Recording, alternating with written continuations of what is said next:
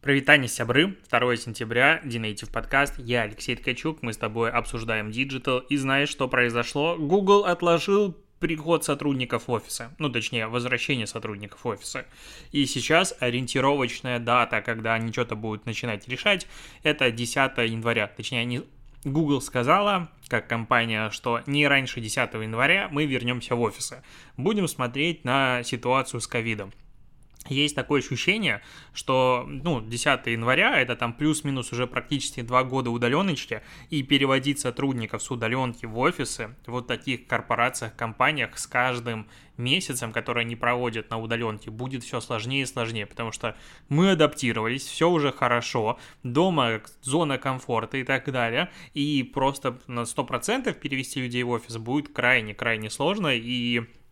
Как эту проблему надо будет решать Гуглу, я не знаю, ставить там автоматы с газировкой возле каждого стола или делать еще какие-то заманухи, вряд ли этот переход будет легкий, будут, скорее всего, какие-то бойкоты, потому что чем ты выше, наверное, по статусу, чем ты больше зарабатываешь и так далее, тем больше у тебя появляется каких-то желание, чтобы твое мнение слушали, уважали и вот все такое. У меня какое-то, возможно, я не совсем корректно выразил свои мысли, но, я думаю, идею смог донести.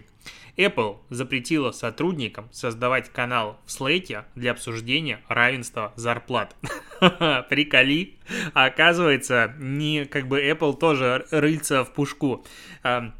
Один из сотрудников HR Apple сказал, что каналы в Slack предназначены для ведения бизнеса Apple, что очевидно, и должны продвигать работу, результаты или миссию отделов команд. Кроме того, они могут заводить каналы для занятий и увлечений, не связанные с клубами сотрудников Apple или сетевыми ассоциациями разнообразия. А все остальное не должно создаваться. При этом есть каналы, которые называются Fun Dogs, что-то я неправильно прочитал, Gaming, Dead Jokes и так далее. То есть собачек и батины шуточки обсуждать можно, а вот равенство зарплат, извините меня, нельзя. У Apple и вообще, если посмотреть сейчас, что происходит у больших компаний, там... Как-то много начало вскрываться проблем, потому что ситуация в том же Blizzard, я не знаю, долетали до тебя новости либо нет, там вообще какая-то жесть, ушел топ-менеджмент, компания мешает расследованию, которое проходит сейчас внутри со стороны органов, там, по-моему, домогательства были и какой-то харассмент, что-то подобное, и от какого-то из то ли креативного директора, я что-то не сильно вчитывался в эту новость, знаю, что оттуда поуходило несколько людей с высоких позиций, забастовки и все остальное, очень переживаю за эту ситуацию, потому что очень сильно жду ремастер Diablo 2, который должен выйти через 30 дней, и надеюсь, что ничего не отложится. В бета-версию успел поиграть. И вот таких новостей появляется все больше и больше, и такой смотришь, так оказывается, в больших компаниях, которые вроде бы за все хорошее, против всего плохого, тоже бывают мудаки в руководстве, тоже бывают странные люди, тоже бывает всякое разное, и читаешь там истории про то, как в Гугле есть, не то что бытовой расизм, а там индусы друг друга не сильно долюбливают, вот так вот я назову фразу, потому что кастовую систему они, из Индии перенесли даже в Google, и я там смотрел какие-то документалки, в которых неприкасаемые, сидят отдельно, а остальные касты такие, это чуваки вот эти из низших, и это происходит в Гугле в 21 веке, даже такое перенеслось, интересно, что же происходит в самой Индии тогда с кастовостью, это, я думаю, там далеко она никуда не ушла.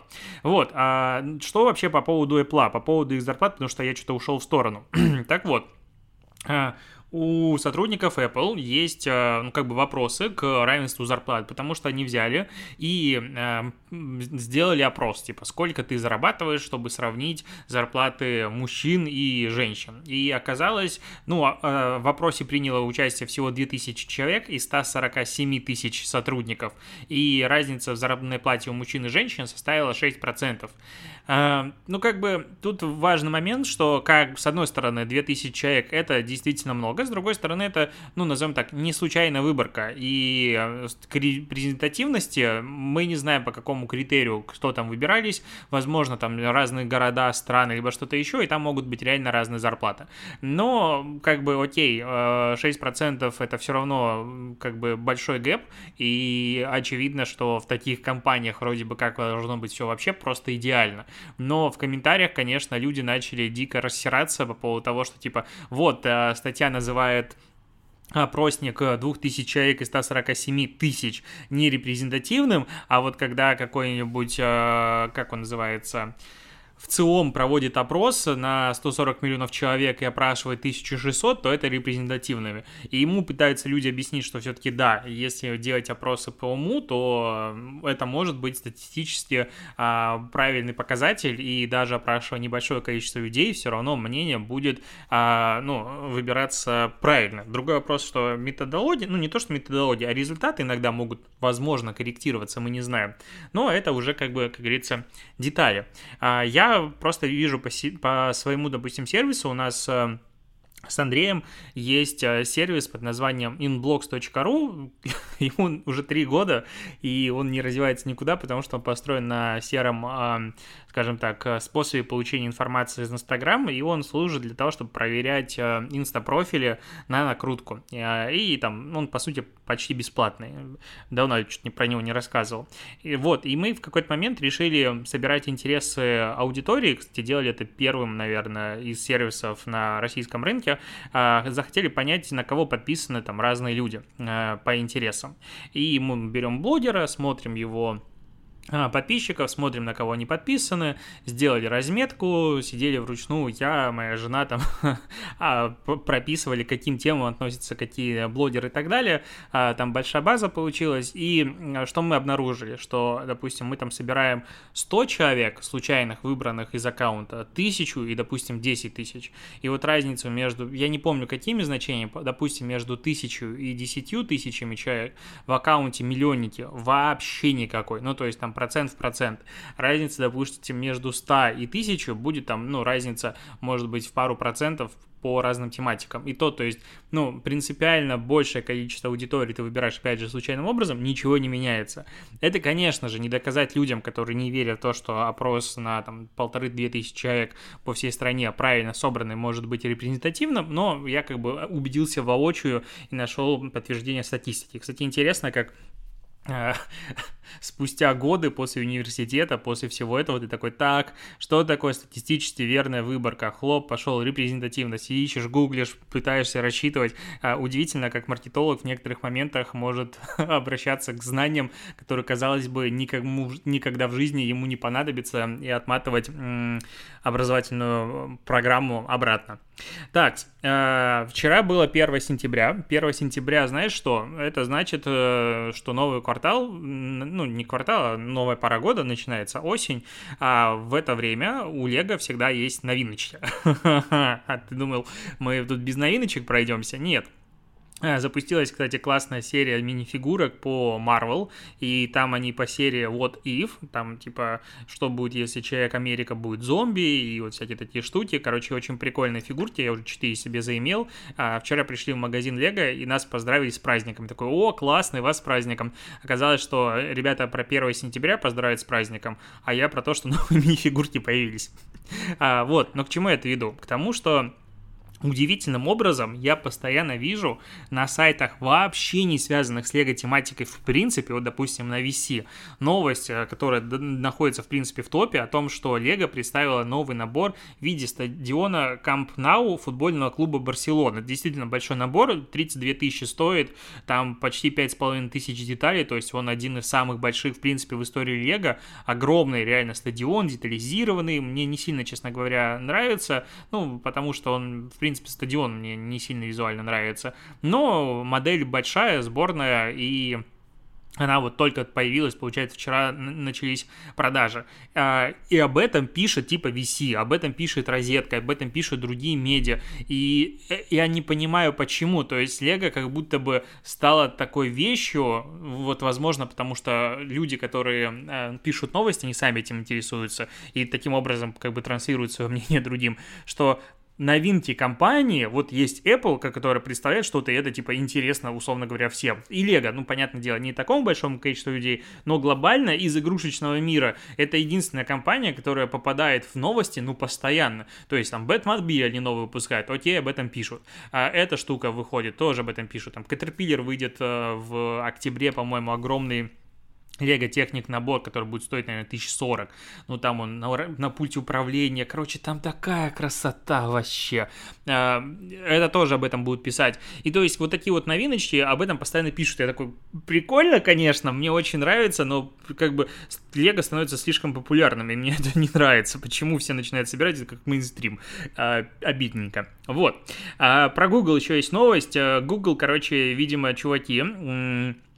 из отдела разработки решили искать идеи в фильмах и посмотрели, видимо, фильмы формата sci-fi или как они там называются, там где так, подожди, остановил здесь вот кадр, когда, знаешь, сидят, как они называют, полисмены и... смотрят записи с камер видеонаблюдения, когда какой-нибудь чувак на черно-белой записи заходит в автобус и на секунду обернулся. Я такой, подожди, останови. Так вот, отмотай назад, увеличь еще. Так, вот смотри в это отражение, увеличь. А, вот он, вот наш преступник. И вот когда качество после каждого увеличения, подтягивается...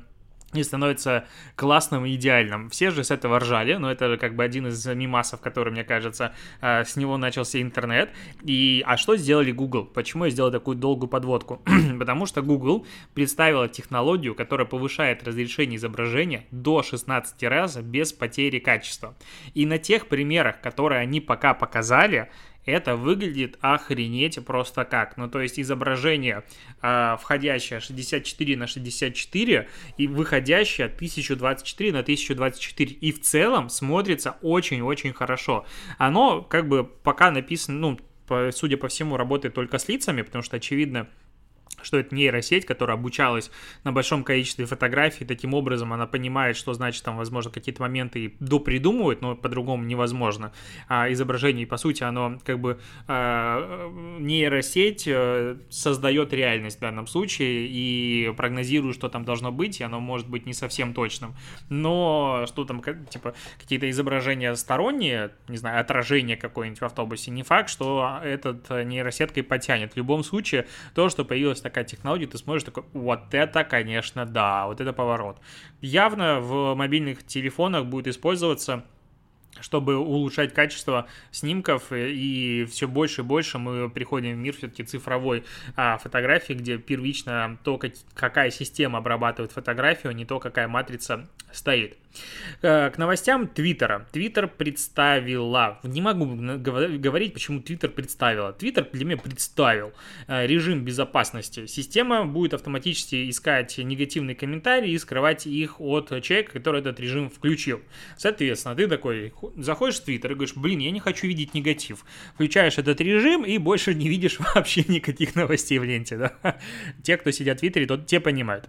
Так вот. Соответственно, если тебе будет писать какой-то негативный комментарий и все остальное, система их будет просто автоматически блокировать, ты их сможешь потом посмотреть в блок-листе, понять за что и так далее. Понятное дело, что система работает не идеально, но в любом случае, по сути, каждая сейчас платформа озаботилась наконец-то хейтом в интернете, хейт-спичем и тем, что большое количество или даже небольшое количество негативных комментариев влияют на нас. Люди почему-то в комментах у этой статьи сравнивают это с цензурой, с совком, и типа вот, значит, они будут банить все комментарии нормальные, а если вы будете писать про геев и лесбиянок, значит, это баниться не будет. Я не понял, вот честно говоря, откуда появилась такая логика, прям вообще не понял. Здесь же именно про твой личный аккаунт, то есть если тебе пишут негатив, его будут блокировать, никакой проблемы в этом не вижу, наоборот, это хорошо. Не все могут с этим справиться, и негатив получают на самом деле люди, которые считают, что типа... Ну и что-то, что тебе написали какой-то негативный комментарий или что-то еще, типа, ты будешь из-за этого расстраиваться, это же фигня и так далее, которые недооценивают уровень этой проблемы, возможно, сами просто никогда не сталкивались с негативом таким массовым в их сторону. И из-за этого не понимают, на самом деле, уровень проблема. Опять же, все люди разные, и не надо по себе судить, как другие будут к этому относиться, но я уверен, что большая часть людей, которые, отшучиваются на этой темой, просто сами никогда не сталкивались с реальным негативом в их сторону. Если бы столкнулись, я думаю, их мнение было бы совершенно другим. Так, по поводу Apple еще новость, продолжение того, что Apple предлагает теперь в США владельцам приложений рассылать письма на электронную почту своим клиентам, своим людям, пользователям с предложением, что ты можешь теперь купить, допустим, подписку, либо что-то еще в обход Apple на сторонних сайтах. Так вот, в Японии приняты новые правила по требованию комиссии по справедливой торговле, которые вступают в силу по всему миру в начале 2020 года, и это затронет приложения, которые предоставляют приобретенный или подписной медиаконтент, цифровую прессу, книги, аудио, музыкальные видеосервисы. Речь идет о чем? О том, что разработчики могут получить право, точнее получат право ставить ссылки на свои сайты внутри приложения, где можно будет купить их подписку в обход подписки Apple. Условный Netflix, какой-нибудь ETRES, Кинопоиск и прочие ребята по плану смогут воспользоваться такой историей и проводить эти платежи мимо Apple. И это, опять же, очередной такой удар, очередная микропобеда в области войны с App Store, и она уже приходит теперь из Японии. Я не думаю, что Apple и Google смогут добиться того, чтобы сохранить свой статус компании, которая зарабатывает огромную комиссию в 30% на инфраструктуре, которую они создали, и дальше. Вряд ли такое получится. По поводу Фейсбука есть новостеечка. Фейсбук снизит количество политического контента в ленте новостей. Они в ряде стран решили провести эксперимент в США, Канаде, Бразилии, Индонезии. Уже он идет, а дальше новые страны, в которых этот эксперимент запустится, это Испания, Швеция, Ирландия и Коста-Рика. И они говорят о том, что мы хотим делать так, чтобы политического контента в нашей жизни было не так много, сейчас его и так 6%, будет меньше, чтобы всем было комфортнее и так далее. Ну, здесь на самом деле возникают вопросы. То есть, возможно и хорошо, что политического контента станет меньше. Ну, возможно. То есть, будет меньше радикализации общества и что-то подобное. Но, когда алгоритм подстраивается под мои интересы и дает одинаковый приоритет любому контенту, никаких вопросов нет, все хорошо. Но когда компания говорит, по каким-то критериям мы отмечаем это политическим контентом, здесь возникает вопрос на тему того, что что Facebook фактически управляет тем, что вижу я. И тут открывается реальный ящик Пандоры. То есть, если вы можете выпиливать или уменьшать количество политического контента в моей ленте, кто тогда может сказать мне, что политический контент, допустим, оппозиционных партий, он не выпиливается в большей степени, чем политический контент правильной повестки, либо наоборот. То есть, если вы что-то убираете, возникает вопрос относительно того, все ли так равны, перед вашим алгоритмом, либо что-то еще. И мне это, честно говоря, очень сильно не нравится. То есть есть ощущение, опять же, что алгоритмы такого Фейсбука, Инстаграма, Гугла и прочего станут в какой-то момент условно достоянием, опять же, человечества, с какими-то сторонними надзорными организациями, которые будут контролировать его работу. Все это дело будет достаточно прозрачное, потому что платформа, которая управляет тем, что видят люди, у Фейсбука почти 3 миллиарда пользователей, это мягко говоря, много. То есть фактически это главная платформа по потреблению контента в интернете, одна из основных, она не может позволить, опять же, себе так себя вести. И я думаю, это просто вопрос времени. Потому что в целом на Фейсбук, если ты посмотришь, тоже идет не